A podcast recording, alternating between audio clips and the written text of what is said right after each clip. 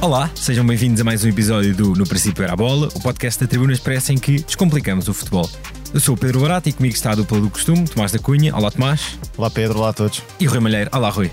Viva Tomás, viva Pedro. Vamos naturalmente analisar uma jornada da Primeira Liga cheia de incidências, com a goleada do Sporting ao Sporting Braga, o empate do Benfica em Guimarães e a derrota do Futebol Clube do Porto frente ao talentoso Aroca. Iremos ainda viajar até ao futebol internacional, onde a Costa do Marfim venceu a Cannes, batendo a Nigéria do José Peseiro, o Qatar ganhou a Taça da Ásia e há possíveis ventos de mudança na Alemanha.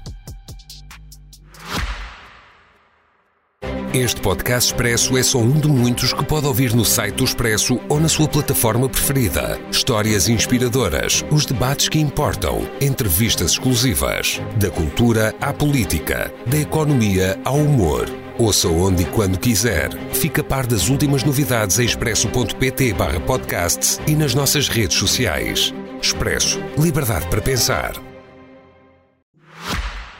Antes de começarmos, Rui, queres deixar uma nota para João Oliveira Pinto, campeão do mundo sub-20 em 1991, que faleceu a 8 de fevereiro.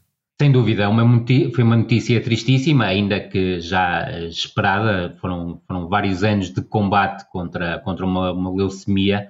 Uh, deixar aqui, sobretudo, a nota, porque perdemos o, prim, o primeiro dos, campeões, dos campeões do mundo de 89 e de 91.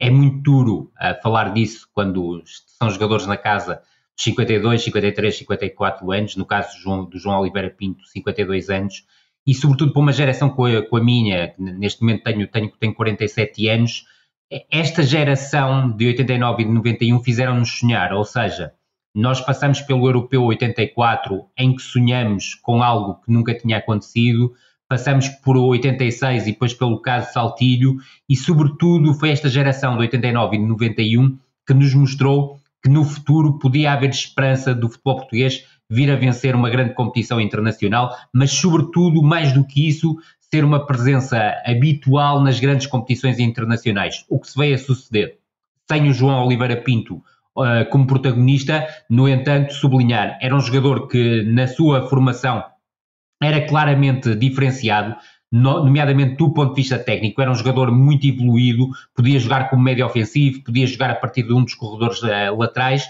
mas sempre com grande criatividade no seu jogo, acabou por não ter como sénior, à semelhança de vários jogadores das duas gerações, uma carreira ao nível do que seria expectável, mas a verdade é que conseguiu construir uma carreira na primeira divisão que o deve deixar orgulhoso e a verdade, e é importante também sublinhar, foi alguém que passou por dificuldades na transição eh, pós-futebol e, sobretudo, deixar aqui também uma palavra de agradecimento ao João Vieira Pinto por tudo o que fez por ele e por ter ajudado, por exemplo, a que a, eh, acabasse por fazer um trabalho, o João Oliveira Pinto, notável no sindicato dos jogadores de futebol, conseguindo fazer a tal ligação entre um período uh, pós-futebol, em que o jogador esteve algo perdido para depois uma vida que acabou por ser, enquanto teve força, uh, notável, sobretudo na, na defesa daquilo que é o jogador profissional de futebol. Campeões de 91 em Lisboa, depois do título de 89 em Riad. Vamos então ao encontro temporalmente mais perto de nós. Estamos a gravar na terça-feira de Carnaval e, segunda à noite, o Porto foi batido pela arte do Aroca num 3-2 com golos dos espanhóis Morrica, Christian e Jason. Tomás, com esta derrota, os Dragões ficam a 7 pontos do Benfica e Sporting, ainda que os Leões tenham menos um encontro disputado. A 13 jornadas do fim, foi o adeus do Porto ao título? Parece muito complicado que o Porto ainda possa chegar-se ao título, não só pela diferença pontual para os da frente, mas também pelas próprias, pela própria instabilidade que os Dragões têm vindo a, a revelar em termos pontuais e em termos exibicionais até. Porque uh, se é verdade, e reconhecemos-lo aqui, que o Porto e, e Sérgio Conceição em concreto encontrou uma estrutura e criou algumas relações que não existiam em termos ofensivos, defensivamente a equipa uh, não deu sinais uh, concretos de melhoria e já se sabia que individualmente ia continuar a ter problemas. E é um misto de mau posicionamento coletivo também com alguma insegurança na, na construção, e isso depois, na perda de bola, acabou por ter consequências terríveis para o Futebol Clube do Porto contra um Aroca altamente um, orientado para as saídas rápidas e com três jogadores em destaque: Jason, uh, Morrica mais nas desmarcações na frente e Cristo Gonçalves como um segundo avançado móvel e à procura do último passo também. O Porto, com os laterais adiantados, com a perda de Alan Varela numa fase relativamente inicial do jogo, deixou um, o meio campo defensivo muito exposto. Os centrais ficavam para trás, apanhavam muitas vezes os avançados do Aroca embalados e nem Pep nem Fábio Cardoso, como aliás ficou evidente para todos, não são centrais capazes de resolver individualmente o que a equipa não consegue um, esconder ou protegê-los. E acaba por ser uma vitória justa do Aroca, num jogo em que o Porto teve mais dificuldades do que noutras partidas a nível de construção e na ligação à criação. Creio que o jogador mais, e depois até levou, eh, enfim, uma crítica, digamos assim, de Sérgio Conceição, foi Nico Gonzalez, claramente o mais esclarecido do meio campo para a frente mas o Aroca uh, fechou-se bem e depois a cada uh, recuperação de bola acabou por uh, disparar na frente com uma exibição soberba de Jason no lado um, direito, um jogador com uma maturidade tremenda na, na forma como pensou o jogo e na ligação um, com os homens da frente. E depois daquela dupla que é muito complementar e que está num patamar superior ao da Liga Portuguesa, sobretudo se pensarmos que falamos de um Aroca. Por isso, uh, há de mérito Sérgio Conceição. E dizíamos isso quando estava em último lugar. É verdade, Exatamente. o Aroca tinha tudo para subir. há de mérito Sérgio Conceição na preparação estratégica. Penso que foi um posicionamento demasiado ousado em termos atacantes do Futebol Clube do Porto, pouco preparado para a transição defensiva e um sinal de que o plantel está mal preparado e até podemos ir ao caso de Otávio, que foi uh, contratado com urgência e entretanto vê Fábio Cardoso a fazer uma exibição daquelas. Não é que Pepe tenha estado muito melhor, mas Fábio Cardoso na segunda parte então foi uh, inenarrável. Já vamos querer a questão dos centrais do Porto, que é dar o, devido destaque ao Oroca. Um, Rui, o Tomás já tocou aqui nas declarações de Sérgio Conceição. Uh, ele pareceu autocrítico. Viste aquilo como uma autocrítica sincera ou como alguma ironia? Minimamente, achei claramente irónico e, sobretudo, uma mensagem para dentro do plantel. Do meu ponto de vista, fê-lo mal, não devia ter ido por esse caminho. Creio que poderia ter feito, quer na flash interview, quer na, na conferência de imprensa, que apesar de tudo acabou por ser ligeiramente melhor do que, a, a, do que a flash interview, ter pensado melhor naquilo que queria expressar para o exterior. Eu sei que para a maior parte das pessoas, aquilo que uh, entenderam e até foi uh, visível por, pelos poucos canais que estavam a dar uh, na altura cobertura ao jogo, que houve uma má transmissão daquilo que tinha sido o pensamento. E para quem só leu, ou seja, não ouviu, facilmente lê um título em que parece um discurso completamente Exatamente. autocrítico de Sérgio Conceição que não foi, o que não foi. E, e sobretudo aqui e sublinhar um ponto. Acho que houve uma dureza, até uma certa crueldade com o Nico Gonzalez uh, que não se justifica. O remate de Nico Gonzalez é um ótimo, é um ótimo remate, Agora, foi tiro ao boneco, mas o guarda-redes está lá também para, por, para algum motivo. Isto, isto em relação ao lance no início da, da segunda parte, em que depois de um canto a bola sobra para o jogador espanhol e bastante perto de Arroa Barrena, acaba por acertar, digamos assim, no guarda-redes uh, uruguai. Verdade, mas também podia ter dito que o Francisco Conceição não conseguiu bater o de Arroa Barrena. Se vamos por aí. Okay, o Fábio Cardoso foi por, por onde falar. Agora, exatamente, é, é preciso dizer isto e nós já dissemos aqui mais do, do, do que uma vez. Eu tenho todo o respeito pelos profissionais de futebol e provavelmente é há dois jogadores que eu tenho sido mais duro ao longo de, do, no princípio era a bola. É o José Fonte no, no Sporting de Braga, que tem uma carreira que merece todo o respeito, mas também, por outro lado, tenho que perceber que tem 40 anos, eu e eu tenho que perceber que tem 40 anos e já é difícil fazer algo determinado tipo de coisas e a forma como é batida pelo, pelo Ioqueres no terceiro gol do Sporting prova tudo aquilo que eu e o Tomás fomos dizendo aqui, com o máximo respeito pelo jogador, é importante referir, mas já há limitações que são impossíveis de esconder, e o Fábio Cardoso, que me perdoou, mas não tem qualquer qualidade para ser titular do Futebol Clube do Porto. Isso eu defendo desde que ele chegou ao Futebol Clube do Porto. Acho que pode ser um quarto central de uma equipa como o Futebol Clube do Porto. Terceiro central já acho que é muito puxado. Segundo central é absolutamente impossível. Estou completamente de acordo com o Tomás. Acho que o Otávio foi uma, uma contratação de emergência. Percebo que possa não ter uh, ainda aquilo que o Sérgio Conceição define como melhor entrosamento como o Pep, com o Pep, mas a verdade é que o Fábio Cardoso não só afundou a equipa do Futebol Clube do Porto, como também afundou a exibição do Pep. E é importante perceber que provavelmente se o Otávio estivesse em campo não havia um afundamento duplo. Uh, e esse aspecto parece muito importante. Rui, e mesmo, e mesmo em relação ao Otávio, uh, podemos questionar uh, porque é que o, o, jogador só chegou a 31 de janeiro, não é?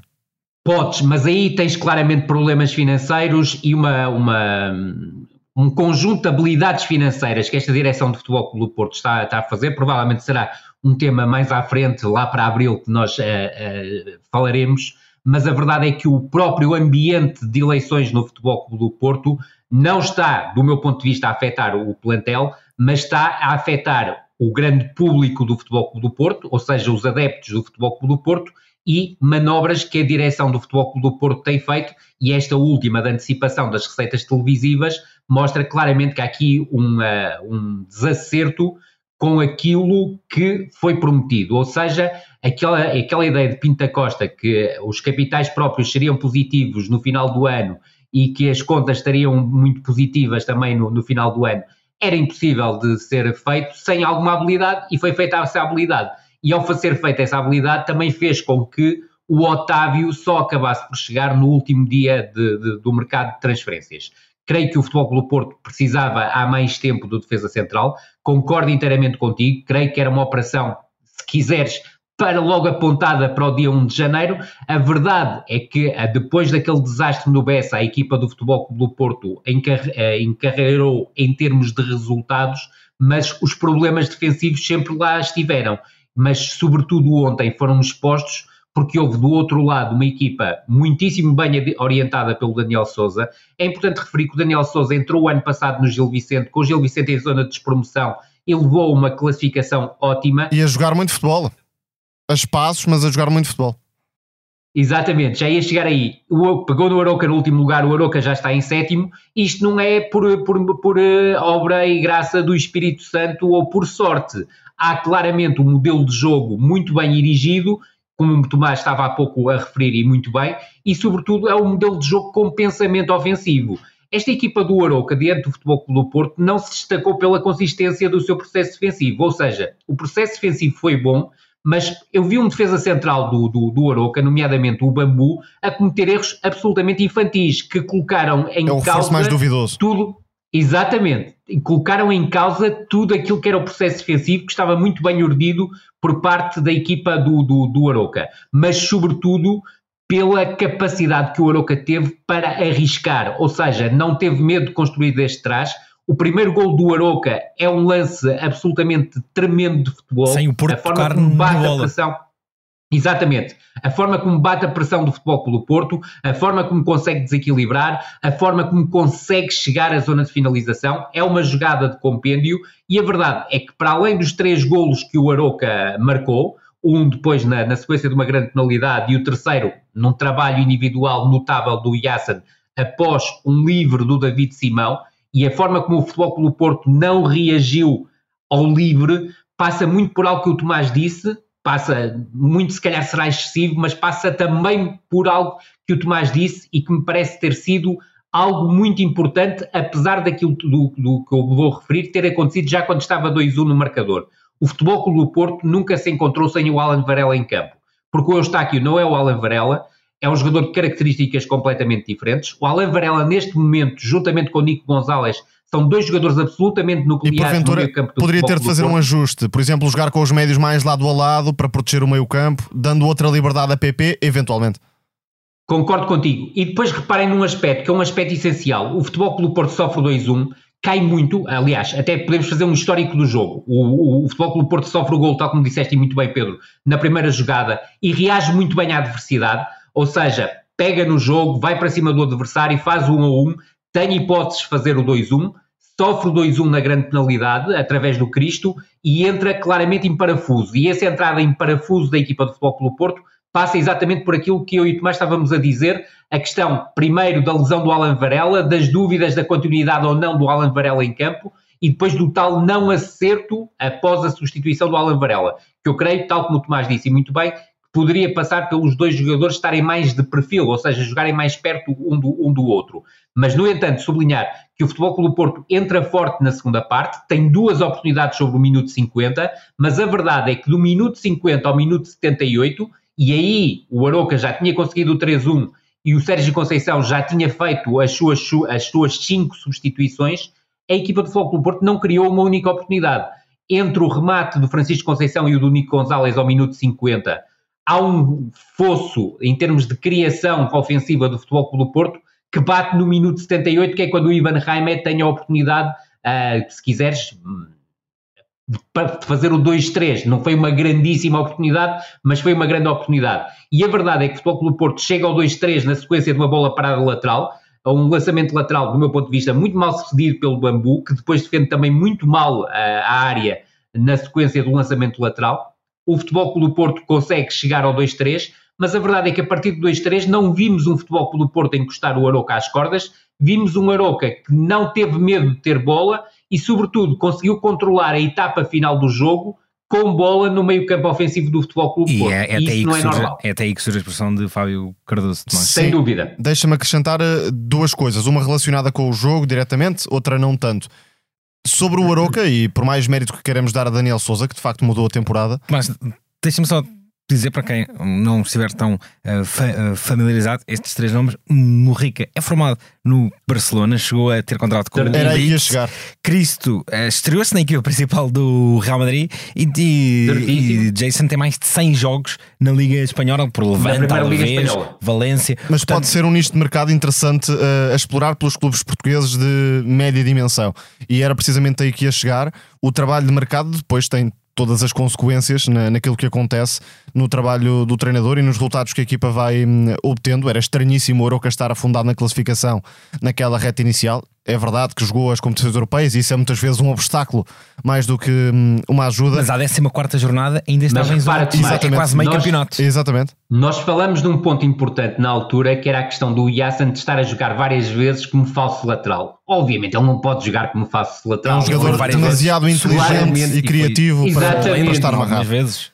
Exatamente, e, e, um dos méritos de Daniel Souza foi ter encontrado a estrutura, do ponto de vista estrutural, a estrutura que mais coaduna com o plantel que tem à sua disposição. Aliás, e até me deixa dizer uma coisa, se me permites a equipa é melhor com o Pedro Santos a jogar ao lado de David Simão do que com o Ebué com o Assi. Do meio campo para a frente, o Aroca só tem jogadores tecnicistas. Pedro Santos e David. Simão, ambos são médios com uh, uma excelente relação com bola. Sila, que faz um papel mais de médio interior, e Jason, que descola um bocadinho mais na aproximação aos avançados, Exatamente. e já falámos uh, que chegue de Rafa Morrica e de Cristo Gonzalez. A outra nota é sobre o Porto e em concreto sobre Taremi.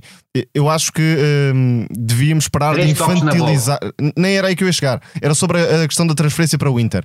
É uma infantilização uh, absurda. Então, Zielinski também deve ser encostado pelo Nápoles, porque vai sair para Verdade. o Inter uma coisa oh, é uma Rafa, coisa, uma coisa é uma coisa, outra coisa é outra coisa. O jogador pode, claro ter, pode ter assinado por outro clube, está uh, no seu direito, mas isso não lhe vai retirar o profissionalismo. Ainda uh... por cima, Tomás, com o clube, e isto é raro, não acontece muitas vezes, com o clube, o seu futuro clube, o Inter de Milão, é informar o Futebol Clube do Porto Exatamente. que as negociações estão em aberto e que o jogador iria assinar contra. Outra coisa. Isto não é muito normal. Outra coisa é se Sérgio Conceição entender que, porque há futuro, porque tem outros jogadores, uh, quiser excluir ou pelo menos não dar tanta relevância a Taremi, mas isso é uma decisão do treinador.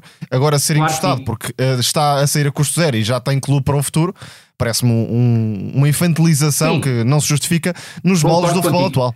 O Porto com Sérgio Conceição jamais sofrera mais do que duas derrotas nas primeiras 21 jornadas, agora já vai em 4 com mais 7 eh, pontos, mas menos um jogo que os Dragões está o Sporting, a equipa de Ruben Amorim, depois daquele empate na primeira volta e da derrota na taça da Liga, finalmente conseguiu bater o Sporting Braga esta temporada, com um 5-0 que repete, na verdade, o marcador das duas últimas visitas dos Minhotos ao Alvalade. Rui, será que é justo dizer que o Sporting, naquela partida da taça da Liga, até criou mais oportunidades na primeira parte, mas a diferença é que agora as duas primeiras entraram e isso mudou o jogo?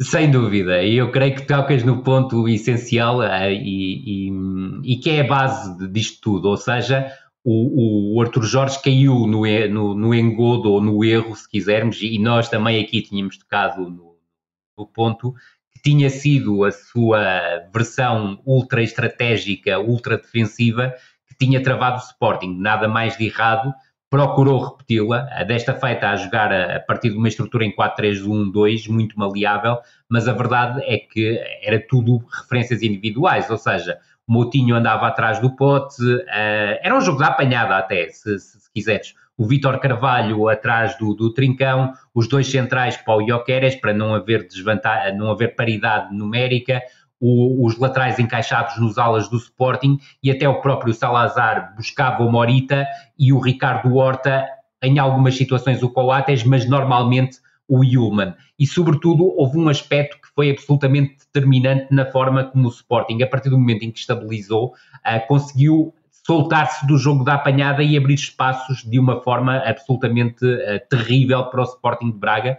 por muito de mérito do seu treinador, convém aqui sublinhar, foi a forma como procurou condicionar alto em, em, clara inferioridade numérica a construção do Sporting. E depois com o Eduardo Quaresma absolutamente soberbo, juntando depois também a qualidade de Coates e sobretudo o Gonçalo Inácio, até mais na segunda parte do que na primeira parte, conseguiram conferir e abrir espaços por todo o lado na, na estratégia do Sporting de Braga. Deixa-me só dizer que em relação ao jogo da Taça da Liga, duas coisas, obviamente, a primeira que já tocaste e há uma diferença de eficácia tremenda na equipa do, do, Sporting. O Sporting foi tremendamente eficaz neste jogo diante do Sporting de Braga, o que não foi no jogo da Taça da Liga. E, do meu ponto de vista, ao intervalo no jogo da Taça da Liga, se tivesse 3-0, o resultado não seria injusto. Sei que vários dos nossos ouvintes não concordaram comigo, mas é aquilo que, que, que eu senti e que voltei a ver neste jogo, ainda que o Sporting de Braga, do meu ponto de vista, tenha tido, do ponto de vista ofensivo, algum plano, ou seja, não queria não ter permanentemente bola. Por isso mesmo, jogou com o Abel Ruiz e o Álvaro de Jaló na frente abertos, com o Ricardo Horta e o Salazar a surgirem numa segunda linha de apoio, mais o Ricardo Horta, se quisermos, como vértice ofensivo do Losango, mas o Salazar a saltar muitas vezes para segundo médio ofensivo, mas a verdade é que a partir do, do momento do 1 a 0, que parte de um erro individual do Victor Gomes, um erro primário, que é aquele passe interior absurdo que o Trincão recupera e depois uh, finaliza, o Sporting superiorizou-se claramente à equipa do, do Sporting Clube de Braga, chegou muito bem ao 2-0, podia ainda ter feito 3-0 na primeira parte, o que não aconteceu. Agora, há um início de segunda parte, e esse início de segunda parte é importante referir, até porque pode servir como exemplo para aquilo que o Sporting poderá vir a sofrer no futuro. Ou seja, eu compreendo que o Ruben Amorim queira baixar linhas, dar mais bola ao adversário, até para depois poder explorar as suas costas. Mas isso o Sporting não conseguiu diante do Sporting Braga. A verdade é que o Sporting Braga teve mais bola, nem sempre com critério, porque é uma equipa que está claramente numa crise identitária, crise identitária que, e volto a frisar, quer Tomás, quer eu, falamos na altura da Taça da Liga, quando o Sporting Braga venceu a Taça da Liga, e é importante referir isto, há muita cultura do resultado e isso, felizmente, para. O próprio Arthur Jorge parece que se deixou levar por isso, não é? Não conta, Sim. não conta. E, e a verdade do, é duas bolas para, o, para o 2-1 que acabou por não entrar e logo a seguir o 3-0. Exatamente, mas esta vitória da Taça da Liga do Sporting de Braga deu uma ideia totalmente equivocada ao Arthur Jorge e já está a pagar esse preço, porque não ganhou as chaves em casa e perdeu de forma contundente com o Sporting de Braga e espero que ele pense até, porque tem tempo para refletir, para esta quinta-feira, diante do Carabach, se não vale a pena uh, voltar àquilo que era o plano inicial da equipa do, do, Sporting de Braga, porque a equipa está em plena crise identitária. Mas, sobretudo, sublinhar isto: o Sporting, o Sporting Braga tem três aproximações perigosas à baliza do, do Sporting nesse período.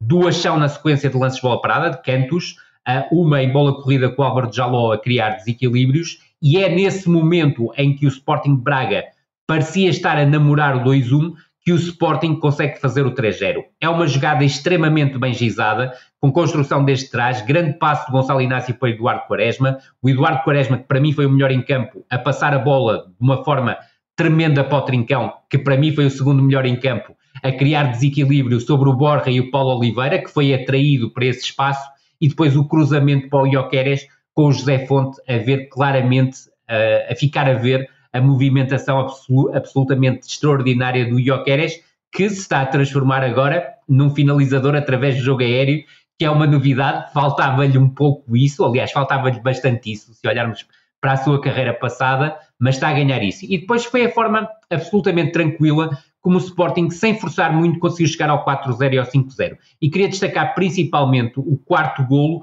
pela forma como o Inácio conduz, como vai buscar o pote, a forma como o pote liberto consegue dar o passo ao, ao Daniel Bragança. Um passo médio ofensivo, através é? de uma Exatamente. Exatamente.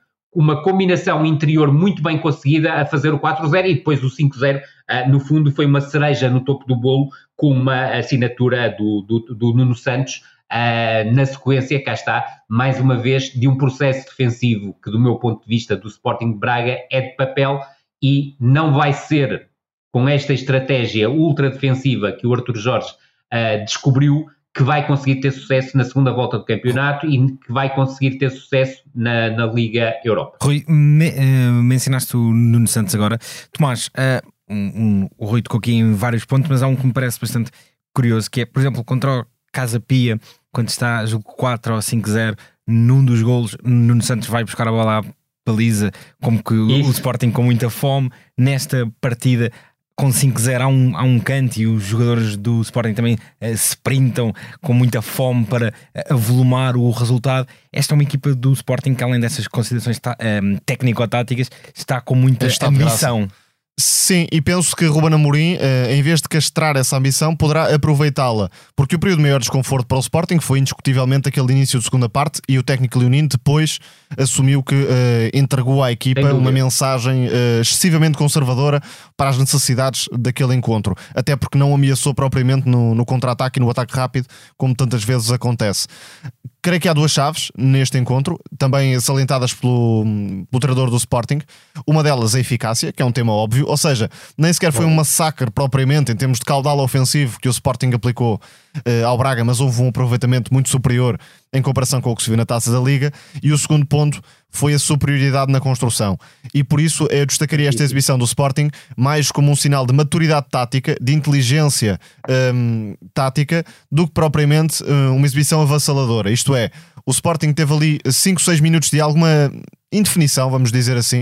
Uh, aliás, o Braga até conseguiu ter alguma posse de bola no, nos primeiros minutos, e aí. Uh, à parte de Arthur Jorge, há um erro grosseiro de Victor Gomes, um bocadinho como já tinha acontecido com o Zalazar na, na partida contra o, Benfica, contra o, Benfica, que mete o Braga a perder desde bem cedo, mas depois uh, não entendi mesmo qual era a ideia de Arthur Jorge em relação àquele plano para condicionar a construção do Sporting, metendo quatro jogadores na frente, tendo os médios amarrados a Pedro Gonçalves e a Trincão mais atrás, Vítor Carvalho e, e, João Moutinho, e penso que foi iludido, iludido pelo resultado da Taça da Liga e por uma suposta superioridade que o Sporting de Braga tinha hum, revelado. É que o Sporting, uh, vamos dizer assim, se tivesse três coates atrás, este plano até certo. poderia ter alguma validade. E mesmo assim, agora, e mesmo assim uh, poderia ser complicado. Agora, numa equipa que tem Gonçalo Inácio e sobretudo Eduardo Quaresma, que é um jogador que rompe desde trás, e na altura falou-se da tal ligação a Frankie de Jong, em termos de características, quem Isso quis perceber, mesmo. percebeu o jogador acaba por uh, ir de uma área à outra com muita facilidade e o Sporting foi muito paciente a, a, descobrir o homem livre, a jogar com a superioridade, a abrir o campo. E os jogadores do Braga na frente estiveram sempre em inferioridade, tiveram sempre enormes dificuldades para um, apertar na pressão e a partir daí o Sporting conseguiu duas coisas. Uma delas, chegar à frente de forma limpa. A segunda, evitar erros perigosos. O Sporting poucas bolas perdeu de forma perdeu. comprometedora no meio campo defensivo. Isso uh, dificultou também que o Braga pudesse aproveitar uh, para criar logo um, oportunidades ou pelo menos aproximações perigosas. Portanto, um, o Sporting é cada vez mais uma equipa de construção segura uh, e isso é uma diferença em relação a outras temporadas com o Ruben Amorim, sendo que aqui é inegável o papel dos centrais exteriores, Eduardo Quaresma, uh, não só em condução, mas esse é um ponto que se destaca uh, em relação a Gonçalo Inácio, que é um jogador mais de passe, não tanto destas arrancadas. E por isso, Eduardo Quaresma é no fundo aquele que Santos Just podia ser para Ruben Amorim, um central, lateral, central barra lateral que arranca, faz todo o campo em condução, ganha metros para a equipa e que um, também acaba por compensar a ausência de Diomande. Ainda que me pareça uma coisa em relação à comparação entre o Quaresma e o Santos Just, é que o Quaresma é tecnicamente mais evoluído e até Sim, vive mais do físico Santos Just. Ele, exatamente. E a dupla finta que ele faz na finalização é absolutamente notável, é de um jogador uh, superior, Sim. de qualidade superior. Agora, só deixar só uma, uma, nota muito rápida, não se faz um jogador como o João Moutinho colocá-lo a fazer uma marcação individual ao pote. É na primeira parte sofreu bastante. É, é uh, na segunda não Óbvio. tanto, porque o Braga teve mais bola ali naqueles primeiros Exatamente. 25 minutos, mas uh, pareceu muito desgastado, até em termos de discernimento ofensivo. João Moutinho, quando. E, e Tomás, tu, tu tens total razão, em, aliás, já tinha tocado nesse ponto. O Sporting Braga, a determinada altura, estava a jogar em 6-0-4, praticamente. Uh, quando Sim, porque os médios estavam muito presos à, à marcação de, de Trincão e de Pedro Gonçalves, e havia ali um buraco na zona central que o Sporting com toda o Sporting aproveitou a facilidade muito bem no foi, segundo gol. Foi aproveitado o Quaresma conduz, atrai, vai a buscar o corredor central onde o Trincão está solto, o Trincão busca a desmarcação do pote, obviamente o Moutinho não tem condição para acompanhar em velocidade uma desmarcação de ruptura do, do, do, do pote, nem está talhado para esse tipo de função e é até quase assassino para um jogador da qualidade do Moutinho uh, uh, estar a fazer esse tipo de papel e depois, obviamente, o aproveitar da segunda bola muito bem pelo Eduardo Quaresma, que nunca desistiu do lance e seguiu sempre como se fosse um avançado. E outra nota que fica desta partida, e se quisermos, uh, juntando também as últimas partidas, é que Trincão é uma coisa à esquerda, na meia esquerda, é um Concordo. jogador mais que solicita uh, as marcações de Nuno Santos com o pé esquerdo. À direita tem mais imprevisibilidade para dar à equipa tem e é dúvida. sobretudo um, um jogador muito produtivo. Também. É no remate, e viu-se isso. isso. perfeitamente, mas também na assistência, no cruzamento, e isso é uma Verdade. característica diferente de Marcos Edwards, que é mais um jogador uh, ágil, de condução entre linhas. Trincão tem mais precisão no passe um. e no remate. Isso mesmo. O Sporting Braga entrou neste campeonato a olhar para cima, tem agora mais que olhar para o lado, para Guimarães, onde mora o belo vitória de Álvaro Pacheco, que empatou 2-2 contra o Benfica, um empate que quase foi triunfo, não fosse aquele uh, gol tardio de Artur Cabral uma, uma igualdade que ficou marcada pelo talento dos tais Silvas, para os quais alertou Álvaro Pacheco, mas também Tomás por a aposta de Roger Smith em atuar sem ponta de lança. Mas há aqui algo curioso que é que criticamos muitas vezes o técnico alemão por não mexer uh, ou por não ajustar, e quando ajusta, ele próprio dá pouca vida a esse ajuste, porque Sim. na supertaça entra sempre a lança, muda ao intervalo. Aquela questão dos três uh, centrais durou dois, três jogos e nesta partida volta a fazer um ajuste, mas ao intervalo volta a desfazer e a voltar ao plano Sim. habitual. Eh, parece-me, uh, Schmidt não é um treinador demasiado explicativo em relação às opções, mas parece-me que está a querer enganar-se a si próprio. Isto é, o que lançou em Guimarães não me pareceu propriamente um plano tático uh, brilhante para surpreender o Vitória. Pareceu-me um encaixe dos jogadores preferenciais uh, para estarem no 11 titular. E este é um grande problema na gestão. Uh, não estou a entrar no, no, campo tático, apenas no campo da gestão de, das opções. Porque não quererá sentar João Mário, Coxo, Auschwitz e acaba por construir ali um bolo que uh, na prática não teve qualquer efeito positivo no jogo do Benfica. Muito menos nas condições em que o relevado e com tanta chuva em Guimarães ainda ficou mais difícil para o Benfica. E ele tem que jogar. obrigatoriamente pensar nisso quando, quando escolhe o 11 inicial. Precisamente. Atenção que o abate de água em Guimarães não aconteceu em cima da hora do jogo. Sim. Uh, eu não estive presente em Guimarães porque até fiz o Sporting Braga, o Sporting Braga para o Record, mas várias pessoas que estiveram em Guimarães uh, disseram que era perfeitamente visível antes do jogo que havia meio campo que estava ensopado e outro meio campo em que era difícil uh, sair a jogar, mas em que havia mais capacidade para a bola rolar. E, e depois, uh, indo ao, ao, óbvio, é que o momento de forma, quer de Florentino, quer de Artur Cabral, as dificuldades do relevado e com tanta chuva, com uma equipa muito agressiva, pediam claramente a titularidade quer de Florentino, quer de Artur Cabral, aqui já sim a falar de impacto estratégico e soluções para o Benfica ficar confortável. Quer nos duelos a meio campo, e aí Florentino é um jogador eh, obviamente importante, eh, quer na ligação direta que o Benfica poderia explorar com Artur Cabral, eh, com passos longos desde a defesa, Trubin, por exemplo, com outra presença na área que o Benfica não foi tendo, a equipa um, ehm, tentou ser demasiado elaborada num cenário onde não dava para ser não dava um, para elaborar. elaborada. E depois acabou por sofrer contra uma equipa muito prática nos duelos.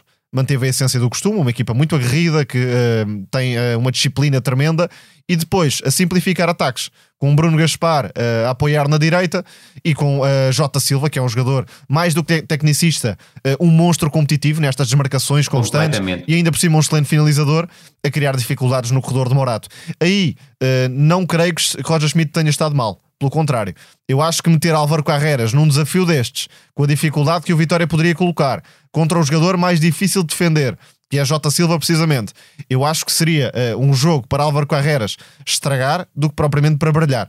É o campo do se, mas aí penso que foi mais benéfico uh, manter Morato, que teoricamente seria um lateral mais estável defensivamente. Não foi, uh, nem de perto nem de longe. Não foi, porque nunca percebeu se saltava no Bruno Gaspar, se ia atrás de Também há razões táticas, é que é muito fácil apontar claro a Morato, mas o problema já se viu N vezes ao longo da temporada, porque, uh, por exemplo, no lance do golo, o, o segundo golo do Vitória, é, é é perfeito para ilustrar isso. É que Morado fica a meio caminho entre saltar em Bruno Gaspar e, e, quando vai a saltar já leva com uma bola nas costas, onde aparece Jota. Nas costas. Curiosamente, Tomás, essas dúvidas que vemos sobre saltar no ala ou no avançado anterior acontecem regularmente quando o Benfica defronta o Sporting e temos as, a, a, a perspectiva. Um, um Rio Ave, por exemplo. temos a perspectiva de uma. O Benfica tem muita dificuldade em jogar contra uma equipa que joga em 3-4-2-1. Sim, é, é um tema antigo. É, é, é que a adaptação é, não vale por si só. Adaptar é, é, é, suposto dar conforto à equipa uh, para enfrentar um adversário específico. Aqui, uh, Roger Schmidt adaptou-se, ou, ou, melhor, uh, foi, um, foi um, por um caminho diferente do habitual, mas tirando o conforto à equipa. E isso acabou por ser notório naquela primeira parte. Só, só para rematar aqui a questão do, do, do, do Álvaro Carreiras, eu na, na, no, no, no, sábado, que normalmente escrevo à sexta-feira, mas o, o texto só, só, é publicado no sábado no Record, disse que o Morato iria ser titular em Guimarães e não tinha a menor dúvida que isso iria acontecer e defendo exatamente aquilo que o Tomás defendeu. Agora, há um aspecto que eu tenho que sublinhar e que também serve como mote à análise do, do, do jogo mau planeamento inicial do, do Roger Schmidt, não aprendeu nada com o jogo da Supertaça diante do Futebol Clube do Porto, com a primeira parte desse jogo, não aprendeu nada com a primeira parte do jogo diante do Inter, os dois jogos em que apostou em unidades móveis de ataque, Rafa no primeiro jogo com o Washington muito perto e no segundo jogo diante do Inter com o David Neres a fazer essa função de, de falso novo, creio que a titularidade do Arthur Cabral e do Florentino era obrigatória no jogo seja em que a situação climatérica fosse, mas com aquela condição climatérica era obrigatória, e depois, uh, do meu ponto de vista, e aí sim aponto o erro ao, ao Roger Schmidt, muito uh, tardio, se quiseres, a fazer substituições, uma substituição. Aí sim, Carreira já poderia ter sido chamado mais cedo, por exemplo. Óbvio, exatamente. Aí o Carreras fazia muito mais sentido. Por exemplo, porque no momento em que ele lança o Marcos Leonardo, que para mim já foi tarde, ao minuto 77, mas fazendo uma dupla de ataque, o que não é normal. Quem baixou para lateral esquerdo foi o Washington e o Rafa abriu sobre um dos corredores laterais. Ou seja, para mim, naquela altura era obrigatório o Carreiras ter, ter entrado. Fazia ali sentido. O Benfica estava a perder 2-1 e teria que carregar sobre o adversário. E o Jota também naquela altura já estava numa condição física muito debilitada e até acabou por, por sair. Completamente Lançar aos 87 minutos o Carreiras e o Neres não faz qualquer sentido. É certo que o Benfica beneficiou com isso, porque acabou por chegar ao 2-2, mas era uma substituição que podia ter sido feita 25 minutos mais cedo. Porque há um aspecto determinante neste jogo, é que o Borevkovic foi expulso ao minuto 64 e ninguém deu por isso. Porque a verdade é que o Benfica, do minuto 64 até ao final do jogo, só queria duas oportunidades de gol. E Di Maria acabou por salvar um ponto. Uh, se quisermos, Trubin um evitou que o Vitória marcasse mais, mas os dois o, gols têm. Principalmente uh, o 2-1 e o 3-1, não é? Tem muito de Di Maria contra a adversidade, porque não havendo jogo coletivo exatamente. capaz de atacar o, o Vitória, foi Di Maria a resolver e a dar um Verdade, ponto, diria, bastante tremendas. saboroso para o Benfica. Aqui, Verdade, é, é um empate eh, e concordo contigo, bastante lisonjeiro para, para a equipa do Benfica. O pé esquerdo do argentino continua a fazer maravilhas. Vamos agora entrar nas nossas rubricas, arrancando pela Revienga, onde fintamos os primeiros classificados para irmos até ao Casa Pia, que à hora que gravamos está em negociações para a saída do técnico Pedro Moreira. Hoje, adjunto de Paulo Fonseca, teve apenas 11 jogos no cargo, com 3 vitórias, 2 empates e 6 derrotas, não tendo resistido aos maus resultados recentes. Apenas um ponto nas últimas 5 jornadas, nas quais marcou apenas um gol e teve aquele 8-0 contra o Sporting. Rui, quais é são as causas para esta queda dos Lisboetas? Uh, eu creio que começamos logo, temos que começar logo por analisar o início da temporada, ou seja, esta equipa foi claramente estruturada para jogar em 3-4-2-1, ou se quiseres em momento defensivo, no, a partir de um 5-4-1. O plantel foi construído com esse perfil, os defesas centrais tinham esse perfil, os alas, do meu ponto de vista, também tinham muito esse perfil, mas a verdade é que desde cedo se percebeu que Filipe Martins não iria durar muito tempo no comando técnico da equipa do, do Casa Pia, até pela questão do incidente disciplinar com o Vasco Fernandes, e percebia-se que havia ali uh, vários focos de instabilidade. A sucessão uh, pelo Pedro Moreira era mais ou menos expectável, foi um nome que surgiu logo como alternativa ao Filipe Martins. Creio que o, Filipe, que o Pedro Moreira, uh, numa fase inicial, percebeu que era preciso dar continuidade à, à ideia do treinador anterior, porque era uma equipa que obrigatoriamente teria que jogar com três defesas centrais, porque só tem, do meu ponto de vista, um bom defesa central para jogar uh, numa linha de quatro, que é o Zolotites, mas mesmo assim é um defesa mais talhado para jogar numa linha de cinco, mas a verdade é que conseguiu, sobretudo de forma sagaz, se quiseres uh, transmutar o 3-4-2-1 num 4-4-2 com um jogo muito direto, aproveitando muito da força física do Cleiton e do Felipe Cardoso como dupla de ataque, uh, tirando se calhar um papel mais criativo que podia ter aos alas, que foram preferencialmente para ele o Tiago Dias e o Yuki Soma, Tiago Dias a partir do corredor direito e o Yuki Soma a partir do corredor esquerdo, mas foi sempre uma equipa muito instável do plano, no plano defensivo e que valia muito pela contundência que tinha do ponto de vista ofensivo, aproveitando um jogo muitas vezes direto uh, para o Clayton e para o Felipe Cardoso.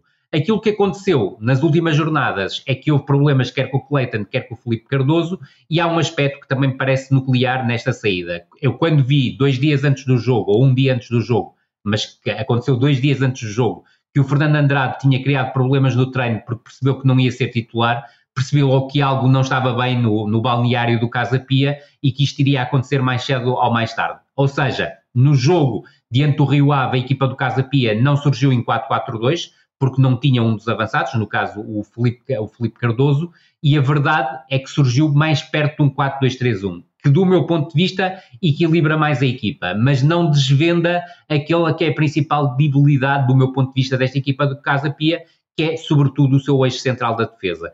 E sem Zolotites, e sobretudo com uma dupla de centrais uh, formada por Fernando Varela e por Duplex Chamba, esta equipa teria muitas dificuldades para conseguir sobreviver. E aquilo que me parece é que a sucessão estava pensada que fosse feita pelo, pelo Petit, o Petit foi inteligente, do meu ponto de vista, a não querer pegar no Casa Pia, porque provavelmente terá hipóteses na próxima temporada de pegar num projeto mais ambicioso.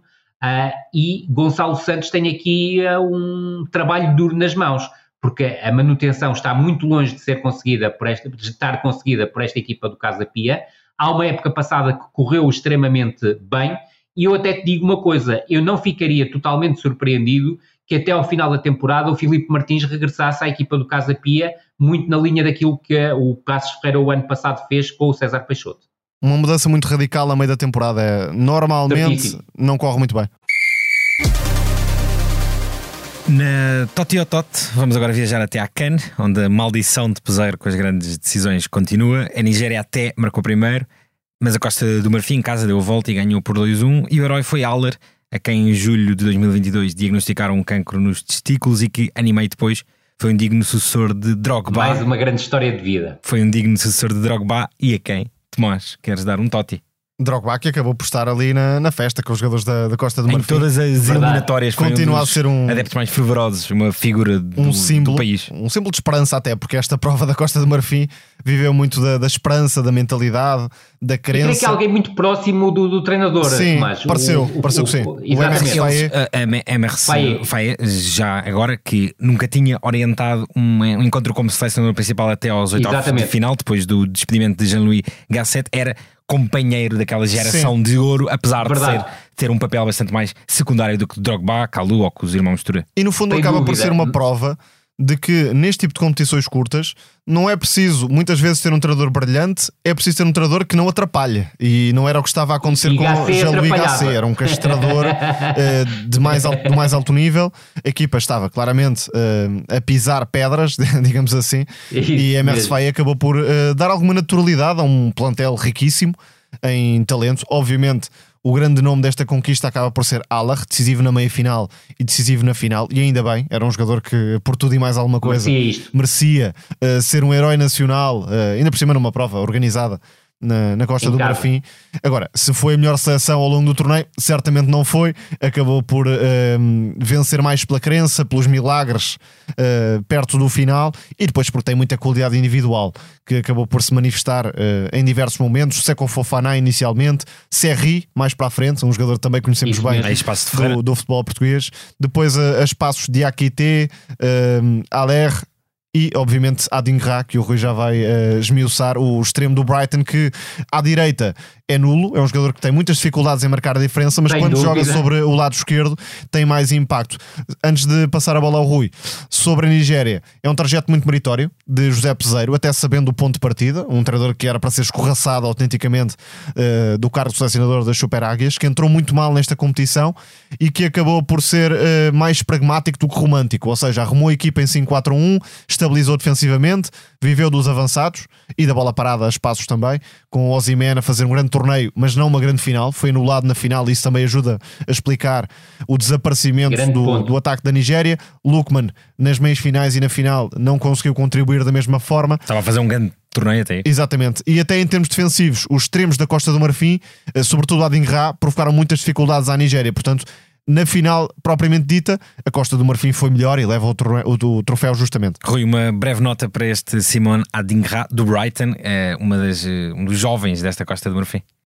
É curiosamente um jogador que cresce no, no, no Ghana, no, no Right to Dream, e vai depois para o Nordsjælland, na, na, na Dinamarca, e aí distingue-se.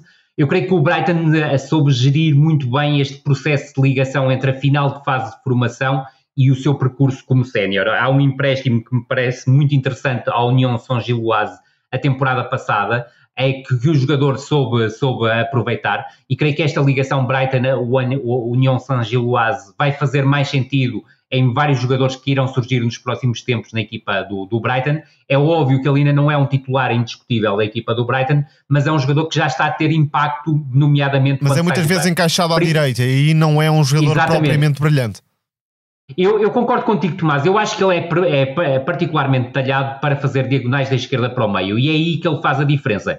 Quer pela imprevisibilidade que tem no um contra um, quer também por algo que me parece muito interessante neste jogador, que é a tomada de decisão, nomeadamente através do passe e do cruzamento, que é algo que o distingue. E creio que não é por acaso que ele está nas duas assistências para os golos adiante da, da Nigéria. É claramente um jogador a seguir. Concordo com o Tomás, o Aller é o grande protagonista, a Costa do Marfim mereceu ah, vencer. Agora, no entanto, tenho aqui que deixar uma nota. Fiquei triste, obviamente, pela derrota de, de José Peseiro, ah, mas a verdade é que ele jogou como nunca costuma jogar, ou seja, com um pensamento mais conservador, mais pragmático, mas que equilibrou a seleção da, da- da Nigéria e deu-lhe conforto do ponto de vista defensivo, mas acabou por perder na mesma. E a verdade é que ninguém ah, como José Peseiro merecia vencer isto, depois do que aconteceu no Real Madrid em 2003-2004, depois do Sporting CSK, de, de Moscovo, a final da, da, da Taça UEFA da altura, depois do Arábia Saudita Bahrein. Bahrein, se não estou Bahrein, sim, sim. enganado, exatamente.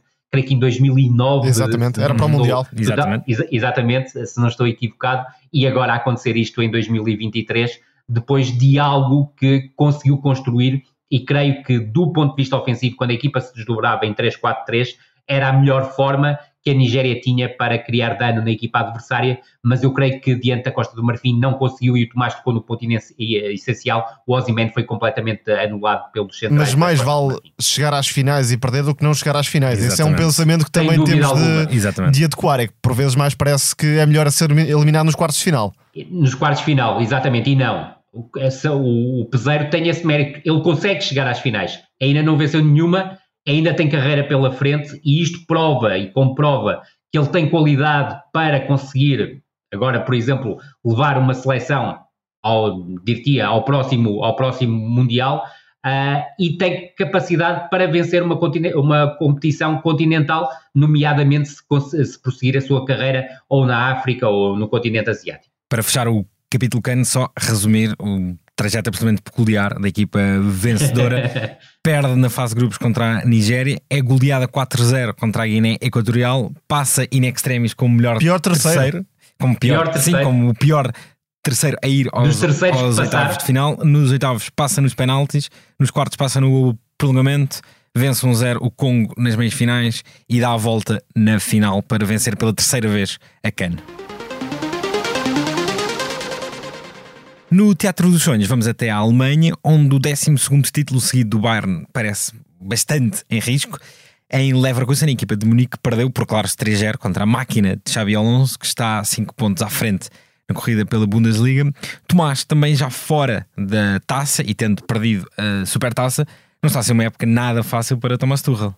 Nada fácil. E é claro que Tuchel é um dos uh, principais responsáveis, mas o que aconteceu nos últimos uh, dois anos, mais coisa, menos coisa, ao Bayern de Munique. Desde aquele triplete de 2020. Sim, é a prova de que uh, não mesmo. há nenhum clube que sobreviva em piloto automático quando a base da estrutura não é estável. E é isso que tem acontecido. O Bayern tem tido muitos conflitos internos, conflitos uh, entre a direção e o treinador, entre o treinador e a imprensa, entre o treinador e os jogadores. E, e portanto, jogador. esta instabilidade, uh, e já acontecia com Nagelsmann, atenção. Uh, Verdade. Podemos questionar. O Nagelsmann e, e também cai, parece. Por causa disso, não é? Sim, podemos questionar se Nagelsmann foi despedido precocemente e de forma precipitada. Creio que uhum. sim, uh, mas foi também, uma oportunidade que, o Bayern sentiu que uh, Torrell estando livre devia ser agarrado já. Mas, e recuando até um bocadinho, é, este balneário do, do Bayern é tão tóxico que até Carlo Ancelotti teve problemas com ele. É verdade, uh, claro e, e, não é só o balneário, é que uh, os ex-jogadores que são dirigentes também não são propriamente flores de, de estufa, digamos do assim. Bayern. Sim, Portanto, uh, de facto, creio que o Bayern até lida melhor com um treinador, não quero dizer passivo, mas mais equilibrado como um Hansi Flick, uh, como o próprio Jupainkas, como um treinador mais personalizado, como contigo. um Nagelsmann ou como um Tuchel. Depois, isto tem várias consequências. Tem uh, este lado relacional e de instabilidade que, que, já abordámos, mas tem também o lado da gestão propriamente dita. O Bayern sempre foi um grande exemplo, nos últimos eh, 15 anos, diria. Foi um grande exemplo de, de gestão do mercado, uh, contratando os melhores jogadores da Bundesliga, aproveitando negócios também noutras paragens para engrandecer o plantel em termos de, de qualidade. Só que nesta altura isso não acontece o mercado de janeiro é indescritível uh, por diversas uh, razões. Eric Dyer foi o escolhido para a defesa, um jogador que não contava no Tottenham, no Tottenham. porque é um central mais lento, mais duro de rins. É contratado pelo Bayern, uma equipa que quer jogar sempre muito alto e que vive da, da pressão alta. Exatamente. E vai buscar Eric Dyer, que agora é titular do Bayern abdica de contratar um médio defensivo. O principal problema em termos individuais da equipa uh, é precisamente essa posição. Palhinha no, no mercado Abdicou de, verão, de Palhinha é? por causa de um miúdo Exatamente. como Pavlovic, que até é bom jogador, tem algumas qualidades, é jogador, mas não deixa de ter 19 anos e estamos a falar de um candidato não Exatamente. só à Bundesliga, mas também à Champions. Vai buscar por 30 milhões de euros, e este então é o caso que me choca mais, Sacha Boy, que há não muito tempo a estava a ser também. apontado ao Sporting uh, para jogar como ala, uh, e é um jogador enfim, com algumas uh, qualidades ofensivas, mas com pouquíssima compreensão do jogo em termos podemos tirar, um, podemos tirar um zero ao valor, ao valor do jogador, não é? Sim, é, é um jogador que, uh, atenção, sem lhe tirar mérito, mas não mostrou claro nada para chegar ao Bayern, muito menos por 30 milhões de euros. Por 30 milhões. E uh, juntando isto tudo, obviamente o plantel de Tuchel não melhorou, creio até que se está a ficar mediano, Claro que não deixa de, de ter enormes Harry craques. Kane, Harry Kane, Kane, Musiala, Sané. Agora vemos um protagonismo relativo uh, para Müller, para Kimmich, por exemplo. E isso também não sei se é o melhor caminho de gestão Sobretudo para, com para Müller, Thomas Tuchel. Com Müller sabemos que a Sim. influência... E vimos o, é o discurso pós-jogo de, de Thomas Müller. Isto é... E o, já sabe preparar para ser dirigente do Bayern. O Bayern muitas vezes parecia jogar em piloto automático. Ganhava com aparente facilidade tudo o que, o que acontecia e que lhe aparecia à frente. Agora isso já não acontece.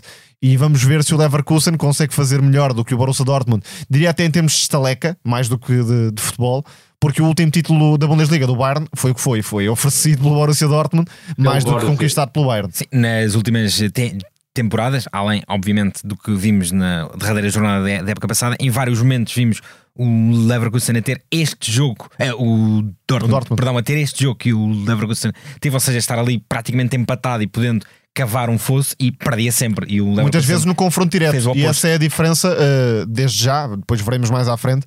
O Dortmund nos últimos anos teve sempre inferioridade no confronto direto com o Bayern.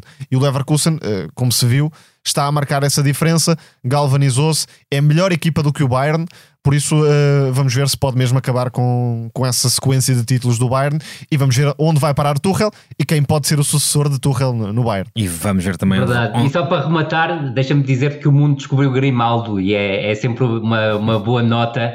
Uh, para deixar aqui, ele neste momento é muito provavelmente o melhor lateral esquerdo do mundo, mas como tu escreveste muito bem no Twitter, uh, Pedro, uh, já é muito mais do que isso. São 27 vitórias e 4 empates em 31 jogos na temporada para o Bayer Leverkusen e todos os colossos da, Europa estarão a pedir o número de telefone de Xabi Alonso neste momento. Eu acho que vai acabar no Liverpool. Para completar a nossa viagem pelo futebol internacional, Rui quer se destacar na arte, vem depois, Akram Afif, o craque do Qatar que fez três golos, todos de penalti, na final da Taça da Ásia contra a Jordânia para dar o segundo título continental de seguida ao Qatar. Até é injusto que o Afif tenha marcado três golos de grande qualidade na final. A vitória do Qatar é indiscutível sobre a, sobre a Jordânia. Uma das celebrações Afif, mais originais dos últimos tempos, no, no primeiro gol. Sem dúvida, claramente. e dedicada à mulher que pela primeira vez estava no estádio de futebol. É importante também nunca nos esquecermos uh, do que é que acontece nesse tipo de latitudes.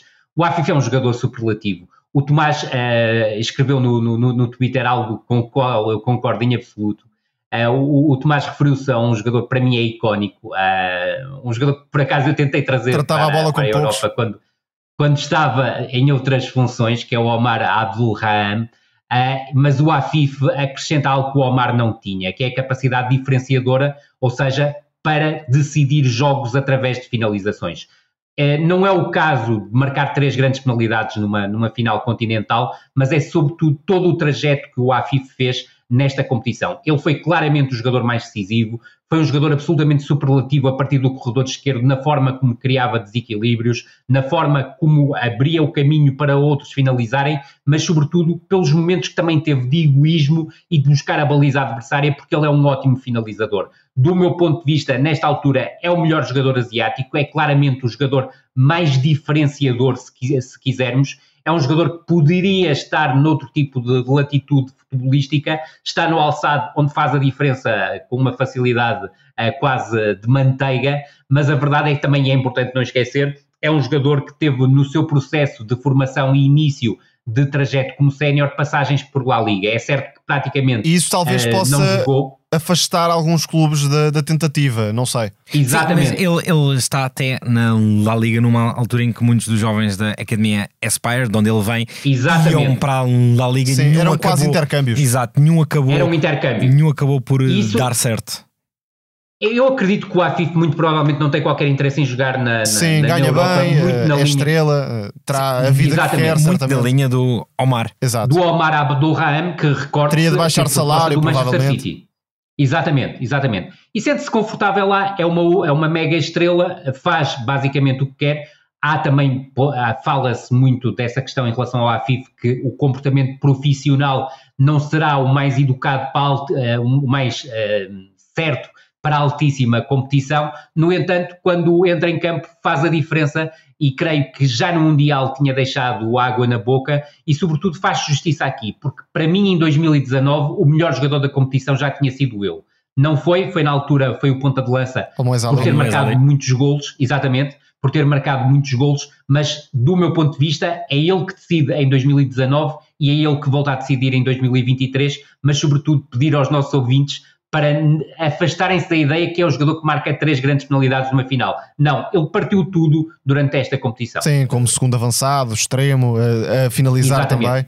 Foi uma taça da Ásia que, entre outras coisas, nos poderá ter, ter, dado até pistas para a qualificação asiática para o próximo Mundial, onde Verdade. oito equipas vão entrar. Atenção a estes países do Médio Oriente. Era, era aí que eu ia tomar, onde oito equipas vão entrar diretamente e os nossos ouvintes e nós temos que nos habituar à ideia que equipas que não associamos muito a mundiais, uh, várias delas uh, estarão lá: Jordânia, Tajiquistão, Uzbequistão, Iraque, até a Síria e a Palestina. Tomás, breves Verdade. notas desta taça da Ásia acima de tudo, uh, prova-se cada vez mais que a competência coletiva pode superar muitas vezes um conjunto de jogadores, que é o caso da Coreia Concordo. do Sul, é o caso, de certa forma, do Japão, equipas com muito talento, mas com uh, lacunas claras, uh, pouco trabalho de treinador. Enfim, é, e acabam por pagar por isso. Não é o caso do Qatar. O Qatar é uma equipa que um, recuperou as bases que tinha com o Félix Sanches. Fica também essa nota. O, o Qatar do Mundial se calhar não corresponde nada eh, à equipa que, que vimos nas taças Concordo asiáticas. Teve mais estabilidade no guarda-redes, Bacham. Teve um médio centro muito interessante, Fatih. Teve a tal dupla Almoez Ali e, e Akram Afif. Muita curiosidade, obviamente, para seguir o percurso da Jordânia, com o Altamari, mas também com um, uh, Naimat. Atenção a este avançado que acaba por ser a grande descoberta, diria, da, da taça asiática. Atenção a países como o Tajiquistão e o Uzbequistão, nessa o lógica Uzbequistão mundial. já vem do Mundial uh, Sub-20, não me. Exatamente, tem tido várias gerações uh, interessantes, alguns deles com passagem pela Liga Russa. É o caso de Faizullah. Eu acho que é forte candidato a ir ao Mundial. Sim, entre uh, enfim, os habituais candidatos. Depois estes Claro dois, três sim. países do Médio Oriente, como a Jordânia, o Iraque, a própria Síria, de certa forma, e depois Tajiquistão, Uzbequistão, penso que podem ter também uma palavra a dizer. E deixa-me só, para rematar, eh, dizer algo que eu concordo inteiramente com o, com o Tomás. Eh, houve muitos treinadores que são escolhidos de forma equivocada pelo nome que tiveram, e nomeadamente como treinadores, mas isto vem dar também muito mérito àquilo que Paulo eh, Bento fez na Coreia do Sul. Sim, já menos certeira, diria, foi esta escolha dos Exatamente. Emirados Árabes Unidos e acabou por dar um passo atrás. Não na Sem carteira, dúvida. certamente, mas em termos de, Obviamente, em termos de resultados desportivos. Exatamente. Foi assim mais um episódio do No Princípio Era a Bola, com sonoplastia do João Martins, gravado no começo da tarde de 13 de Fevereiro. Obrigado, Rui. Muito obrigado, Pedro. Grande abraço, Tomás, e cumprimentos a todos que nos ouvem. Obrigado, Tomás. Um abraço a todos, boa semana europeia. Muito obrigado por ter estado aí desse lado, nesta semana de regresso da Liga Europa da Liga dos Campeões e da Liga Conferência. Voltaremos para a semana.